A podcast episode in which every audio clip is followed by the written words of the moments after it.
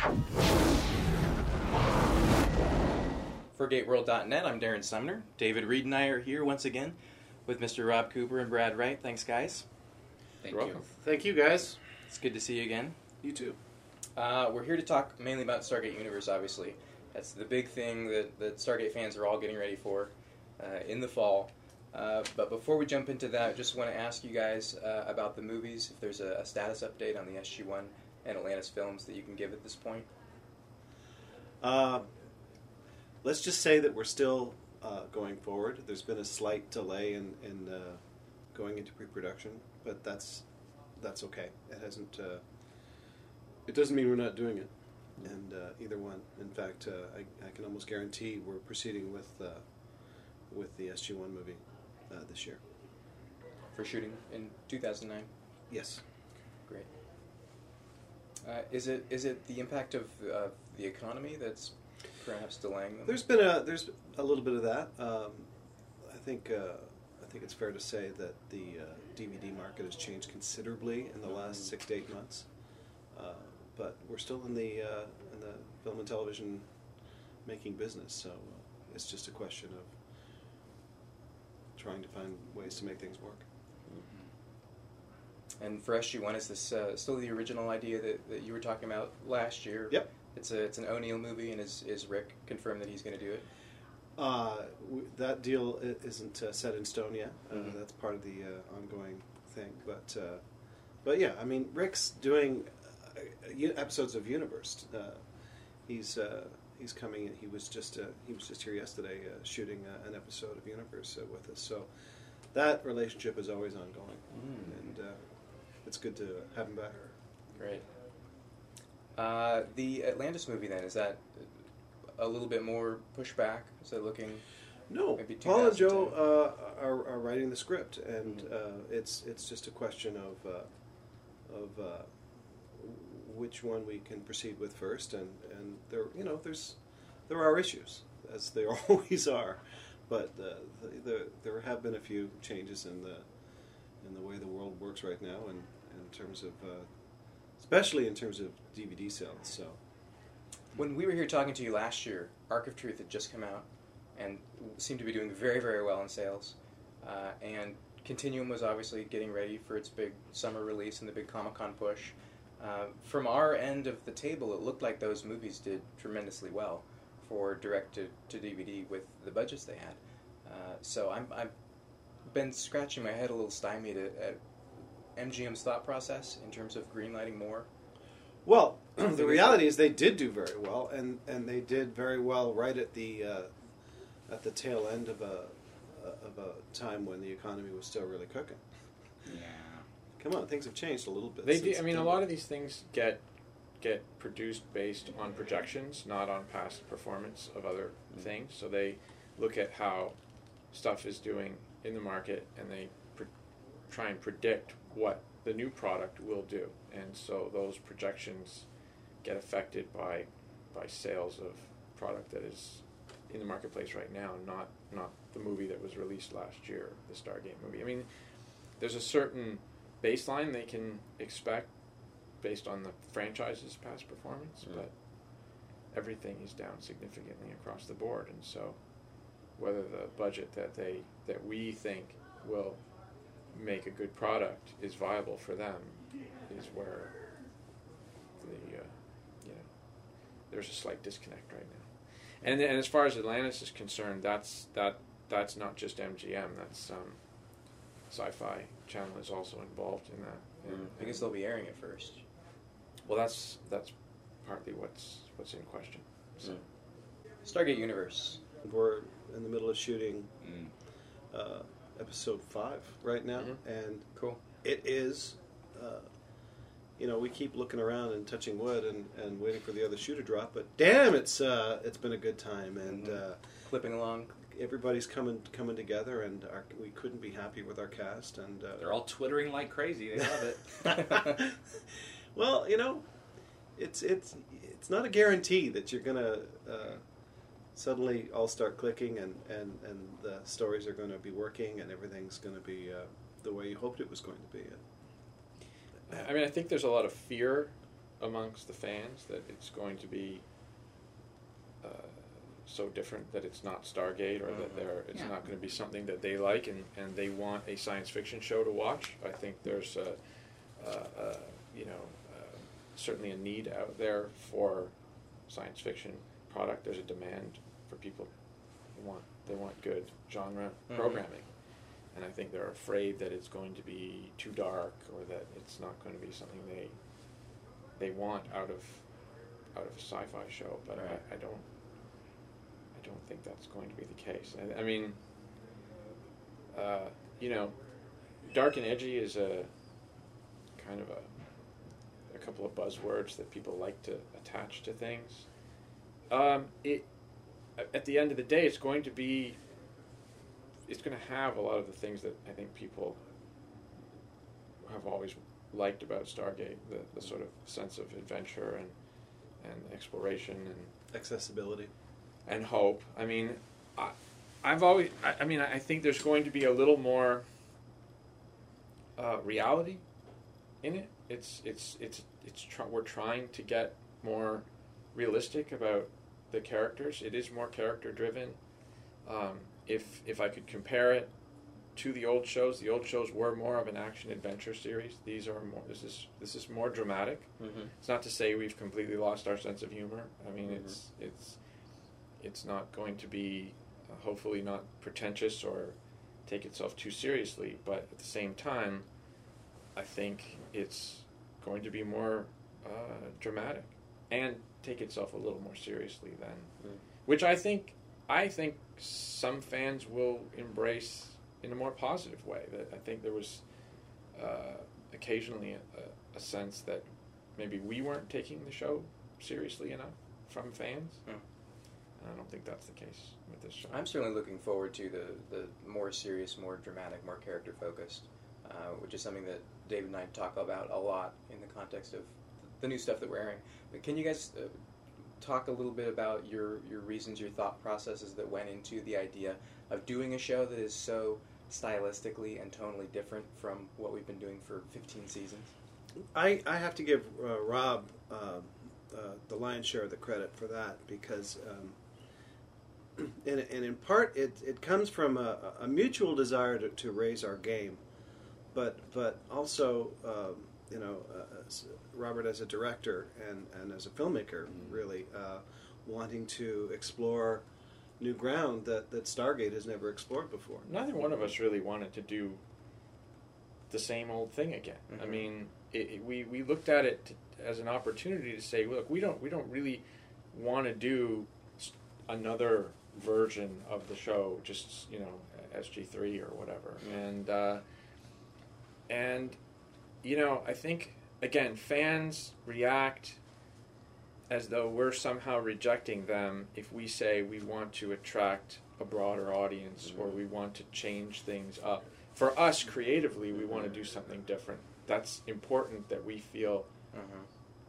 I mean, when you've done 300 hours of a particular franchise, you kind of get to the point where, well, we've told that story a million times. What's what can we do differently? And what always makes something different are the characters, the point of view that you're telling the story Right. through. Um, but I think we we wanted to do something that was maybe a little more uh, grown up, uh, a little more mature in terms of the the way we attack the characters, and also uh, something that that was again. I don't mean to sound critical of the past shows, but I think one of the things that that that sort of bothered me uh, as a producer was that we tried very hard to, to make a little movie every week, a feature film that was the production value was you know uh, spectacular, but yet we didn't have the money. Mm. And and you know I'm a television fan. I love television, and I think there's things that television does very very well, and that is telling stories over the long Mm-hmm. term and getting you invested in characters and people. And not to say that Stargate Universe isn't going to be spectacular. I mean, if you've seen the sets and and uh, and and well, one day you will. And uh, and, you know, you're, you're going to see it's it's it's got a tremendous production value. I'm not selling it short, but my point is that that the mentality was to go into it with the idea of not trying to reach beyond the means of our budget, not trying to make a hundred million dollar film, Mhm. you know, with significantly less than that, but rather make a great television show Mhm. and and shoot it in such a way that would embrace the elements that are going to be spectacular, which are the actors and the stories and the characters, and not reach beyond our capabilities, budget wise, of of um, uh, you know making something that at the end of the day to certain audiences might come across as being silly. And one of the good examples of that is you know the aliens. What what are aliens going to be like in stargate universe? Mhm. um, That's one of my questions. yeah. Well, the, the reality was SG One was an extension of a feature film, and and and there was a rationale for the aliens that that we met, and and and, and of the Goa'uld, and because it was a television world, we we made them English speaking, Mhm. and then the Wraith was the rationale for that universe. But still, I mean, Rob and I looked at each other and said, "Can we get away from latex face English speaking aliens?" And and it Or and- just humans walking around out or there. exactly speaking yeah. english speaking Mhm. English. Yeah. Um, i think there's a segment of the television watching audience who would watch a show like that and say that's that kind of show and i don't like that kind of show there's you know latex faces and puppets and It's the pointed ears. Yeah, That's and the I- show with the pointed ears. I don't I don't watch that. Yeah. I'm not a sci-fi fan. What we're trying in some ways to do, and it's not it's not a uh, uh, it's not a sort of cheap commercial move on our part to try and attack that audience. It's rather the idea of trying to make a show that that we want to make, but that but it, that is more of a drama that happens to be set in a world that allows us to put characters in situations that are interesting to us, And when your sci-fi genre situations. Yeah, when your show is fundamentally about the characters and their relationships and their, their interactions with each other, you can do. I would think you could do a lot more on standing sets. Uh, and but not that isn't even really the goal. I mean, it's not. It's not a question of trying to be on standing sets. It's it's a question of um, although our ship is amazing and, and interior and exterior. But you would spend so much time, you know, going to a planet that was that was supposedly an alien planet and worrying about what the doorknobs were going to look like and and Mhm. and trying to create a world on that planet and yet kind of fall short because you didn't really have the money to create you would you could create one room and then a matte painting and and so one of the things this because this show is about a ship that's out in the universe trying to explore what's really out there we wanted to try and capture some of the sort of you know those emotions of being out on that frontier of anything could be out there it's a it's a completely new canvas and and let's not do all the things we've done before let's Mm. try and bring a new sense of wonder so that the audience and the characters are experiencing something that none of us have seen before that is that is fresh and feels like adventure as opposed to falling back in on the mythology that that you know has had become so kind of tied into each other itself They, they're the, the, exactly when a show goes for ten years and five years respectively, uh, you create a mythology and a, and a a world within which the stories take place that that has to has to acknowledge, you know, each other. And and we are so far away now from from the Milky Way and or Pegasus. It, it's such a completely new start. It allows us to. Um, imagine a s- stories take place where we don't have to worry about well where are the wraith where are the Goa'uld where are the Asgard where are this where are that our mytholo- that mythology can while it's still we're still talking about Earth now uh, the events that are happening to us are so removed from from events in the Milky Way or Pegasus for that matter, that that it's a different canvas. David and I are continuity geeks, and I would imagine that after 12 years, the mythology of the show might be something of a of a handicap as a writer. You're carving out a lot of boundaries every time you put a new episode to screen. You know, well then now we have established this, so we have to work around that every time we want to tell a new story. That's why being in the out past the galaxies we're used to dealing with sort of frees us up from that. Um, the other thing is uh, the old series uh, SG1 and, and Atlantis, and and as much as uh, as much as the Goa'uld were the rationale for uh, the Milky Way and the Wraith were the rationale for Pegasus, they were still good versus evil, and and it was whenever we had uh, our characters fighting each other in any respect, it seemed petty in comparison to the larger battle that was going on between us and them. Mm. And now that we are, uh, uh, not only are we removed from from our uh, galaxy, and going home is not an option right now, and uh, we we are also the ship is also populated with the wrong people. These are not the Mhm. folks that were supposed to go here.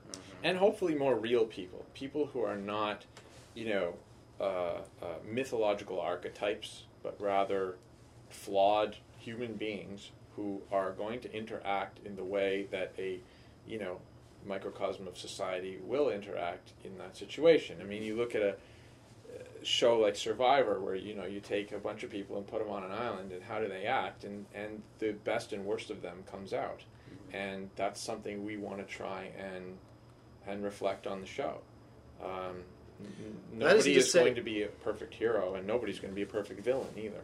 That isn't to say there won't be acts of extraordinary acts of heroism, uh, because uh, that, that's what you need to do to survive.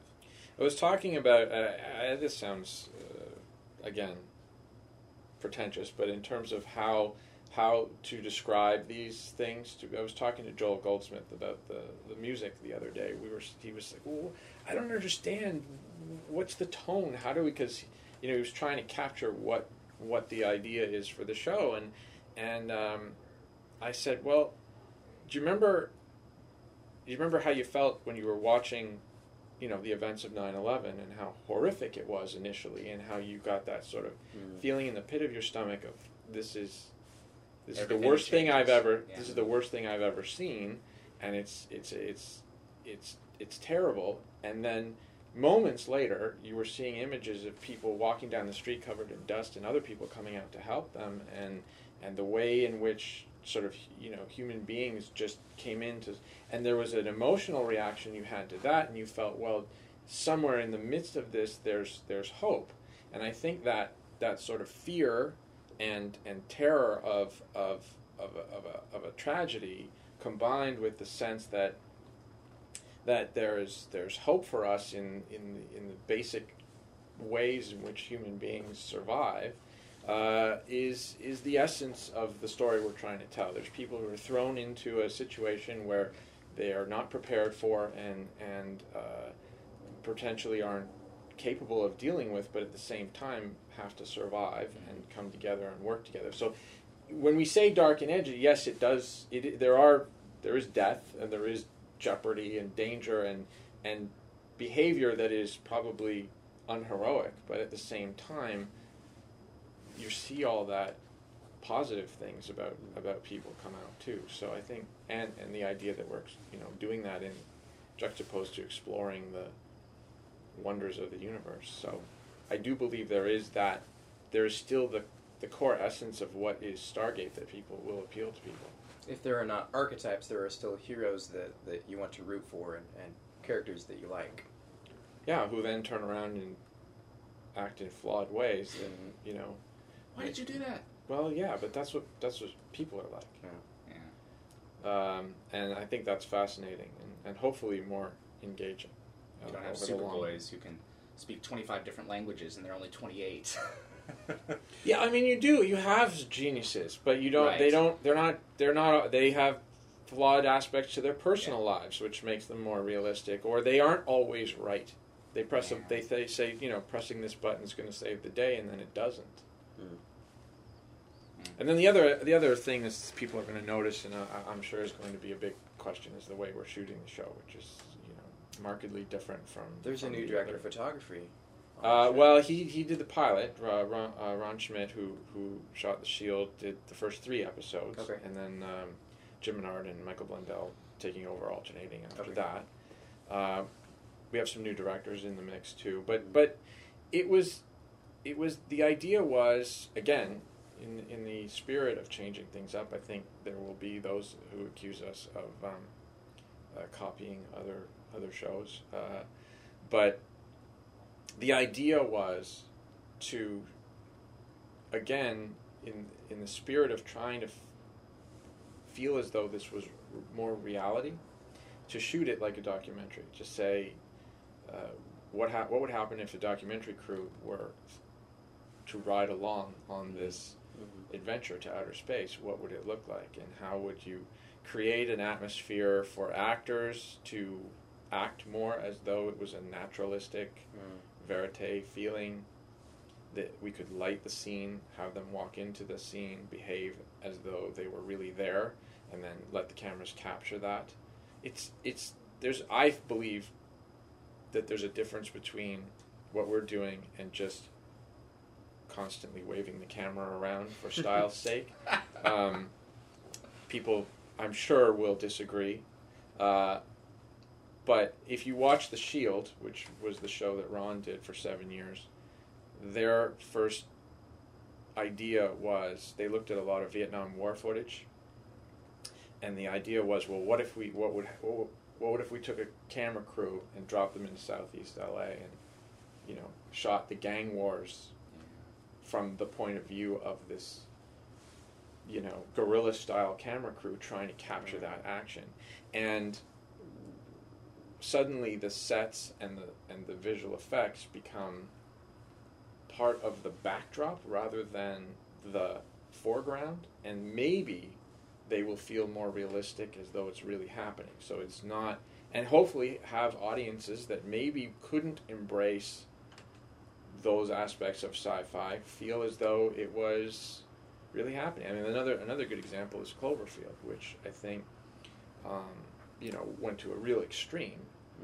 But did a great job of making you feel as though the sci-fi elements, the vis effects, the monsters, was just just happening, and that the people that were going through this were the focus. It was about those characters that you were following through the story, and that everything else just happened to be happening around you. And there was a sense of realism to that that was I, I found really uh, effective. You got fleeting glimpses of the monster because you didn't really want to be standing there with a camera pointing it at the monster because he would eat you.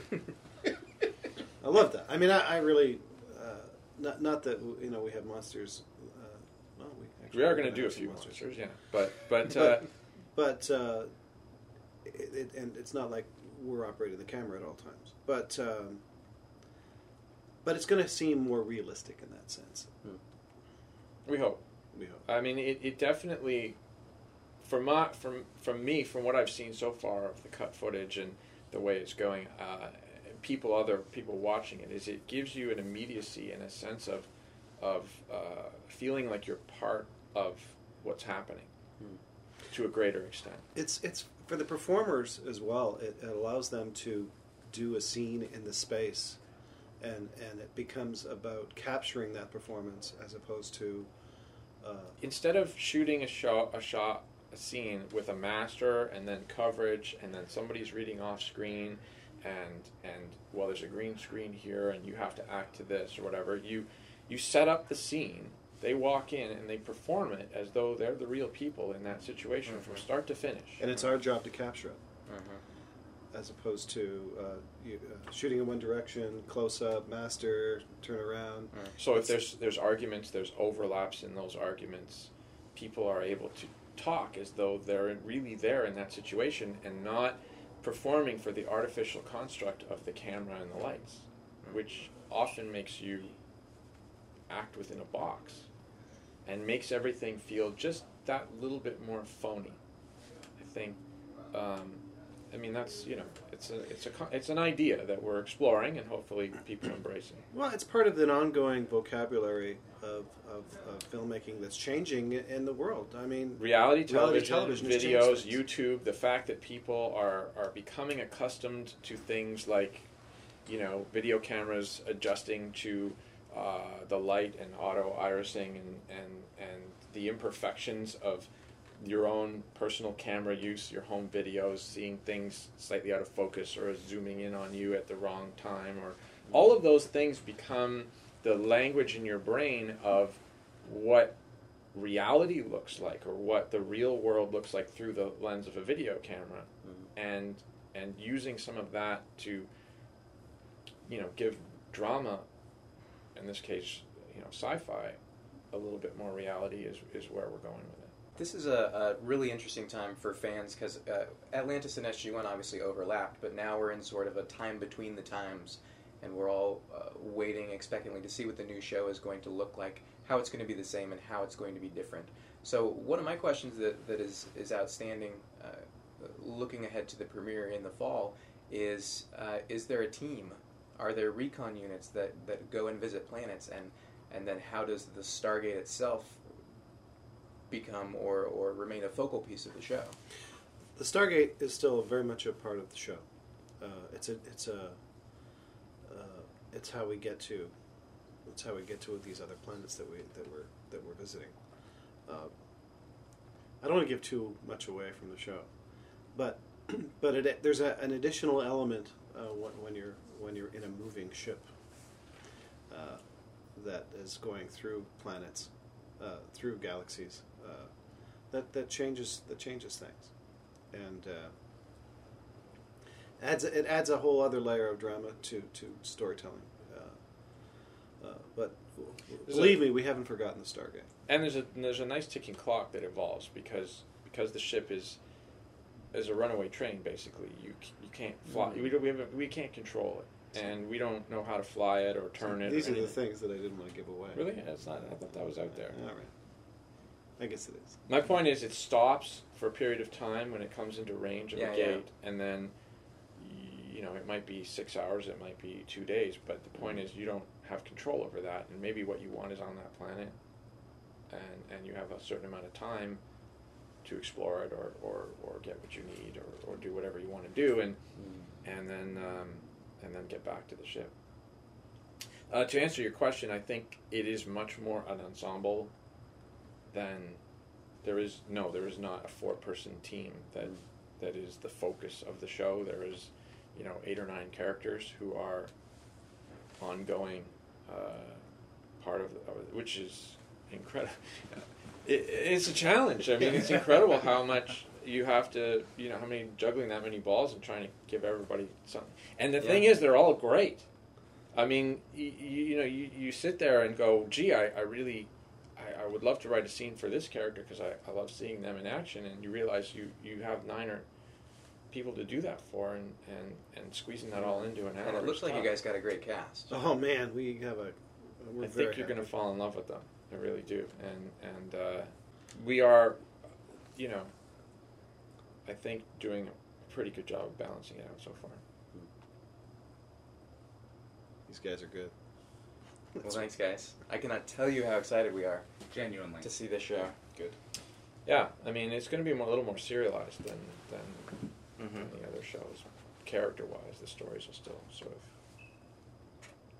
hopefully resolve within the hour. But Well, you're finding your way, and we're watching that unfold. You know, and, and by virtue of how you're approaching it, it's more real.